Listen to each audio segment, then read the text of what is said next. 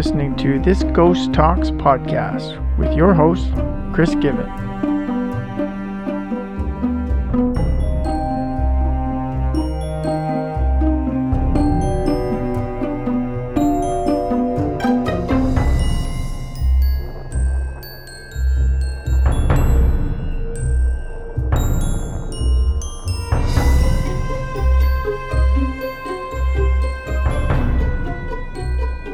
Hello, and welcome to episode number nine of This Ghost Talks. I'm your host, Chris Given, and today I'm talking about a subject that, when fully realized, will change our world for the better and help humanity evolve past the archaic practice of burning fossil fuels, and that's free energy.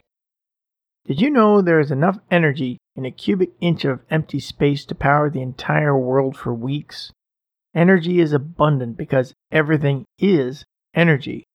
The difficulty of tapping into this free energy is a measure to ensure that the civilization doing it will use it responsibly.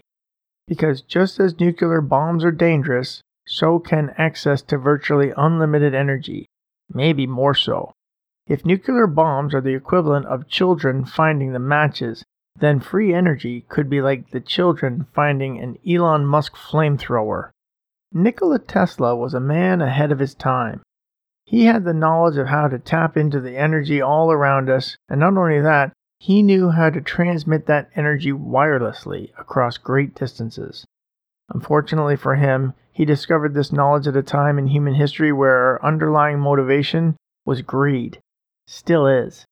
His inventions were defunded and scrapped for less efficient means that required the rest of us to pay for the energy. I'm sure you've heard about planned obsolescence, where a product is designed from the get go to break down in a reasonable amount of time so that a consumer has to buy another one. Well, it seems they took that concept and applied it to energy consumption as well. You know those gray boxes that sit way up high on telephone poles? They're called transformers, and that's exactly what they do. They change the frequency of the energy that flows through them to something less efficient so that we use more energy than necessary. That's exactly what they do. Now, there's a company that has figured this out and created a device to change the frequency of the energy back into one that is far more efficient for our devices so that they work by sipping the energy instead of guzzling it like a beer with a straw in it. If this doesn't make you feel mad, I don't know what will. They are literally forcing us to buy energy from them and then making that energy more expensive on purpose. Tesla never really cared about money. What he wanted most was to provide free energy, free electricity to the world. I predict that we will see another like him when the time is right, only this time the knowledge will be free and uncensorable. Nothing can stop an idea whose time has come. Now, Tesla wasn't the only person to get squashed by the powers that be. There were many, and I'll touch on a few here.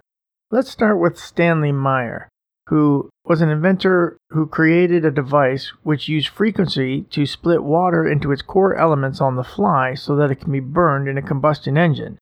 He had a working prototype and put it inside a dune buggy, which ran on nothing but water.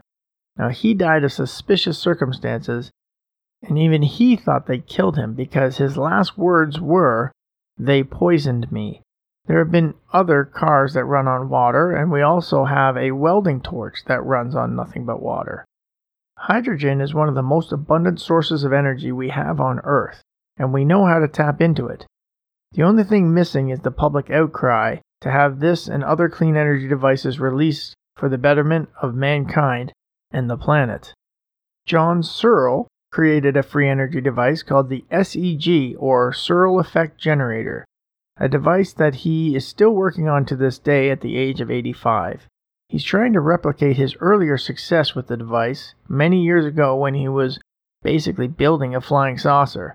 Not only did his device tap into a wellspring of energy, it also created a magnetic field that created lift, or anti gravity. The reason why I say that today he is trying to replicate his device is because the government stepped in, took all of his research and devices, and like so many other promising projects, they hid it away from society.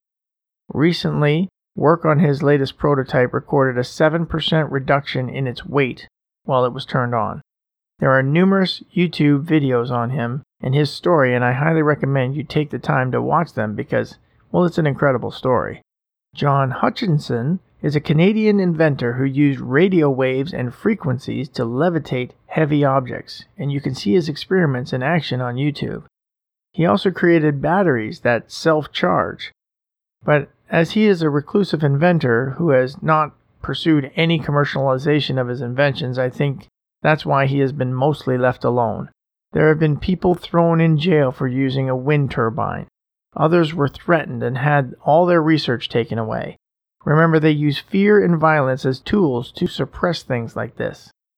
Have you ever asked yourself why it's illegal to create a home that's completely off the grid? Well, that's a rhetorical question because we all know the answer, and it's always the same control. It's always about control. Now, let's talk about the system of control for a second. It has many layers. Fiat money is a system of control, debt is a system of control.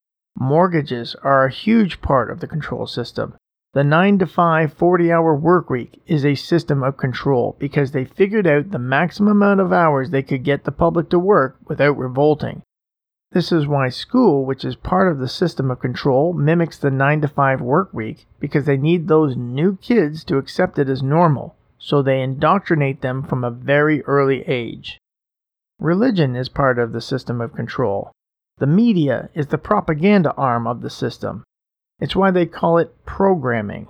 And movies also work to steer the public to accept new directions.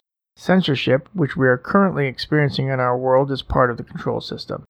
They want to control the narrative.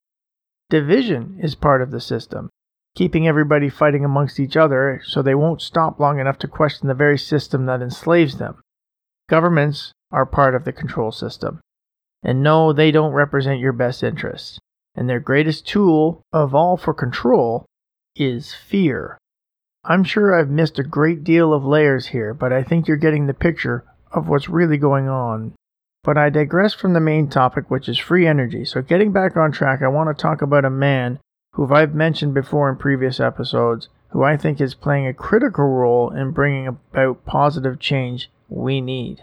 Steven Greer is an American ufologist and retired traumatologist who founded the Center for Study of Extraterrestrial Intelligence, CSETI, and the Disclosure Project, which seeks the disclosure of classified secret UFO information. Included in that information would be things like free energy, anti gravity, and other tech which would advance humans hundreds of years. Now, he was told that it would take an act of God to get that information released, and I say, all of us together are God. So, challenge accepted. God is supporting the release of hidden information with the energies of the new age, the information age.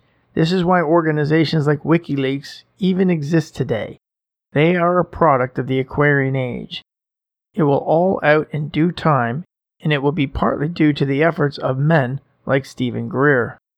But what would I do if I had the knowledge of how to make a free energy device today? Well, First of all, I wouldn't try to profit from it. For one, because it's a technology that belongs to everyone, and secondly, it's a great way to get yourself killed, as evidenced by previous attempts. The powers that be don't bat an eye at murder to keep this stuff from ever getting out. What I would do is release the information anonymously in a Bitcoin transaction because you can also send messages along with Bitcoin. I'm not sure you knew that, but you can. Bitcoin is basically a message system.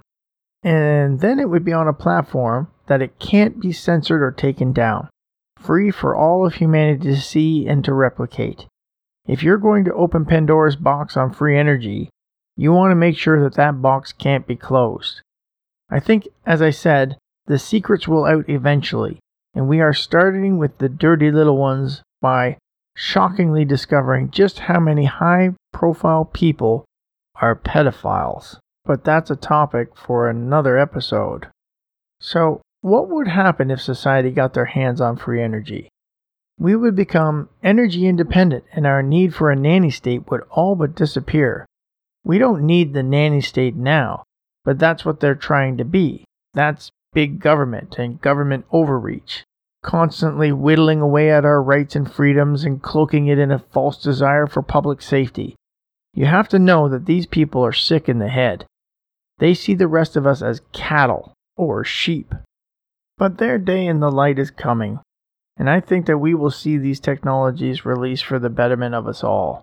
And here's the thing it would benefit even those at the top if they could just find a way to release their insane desire for more control.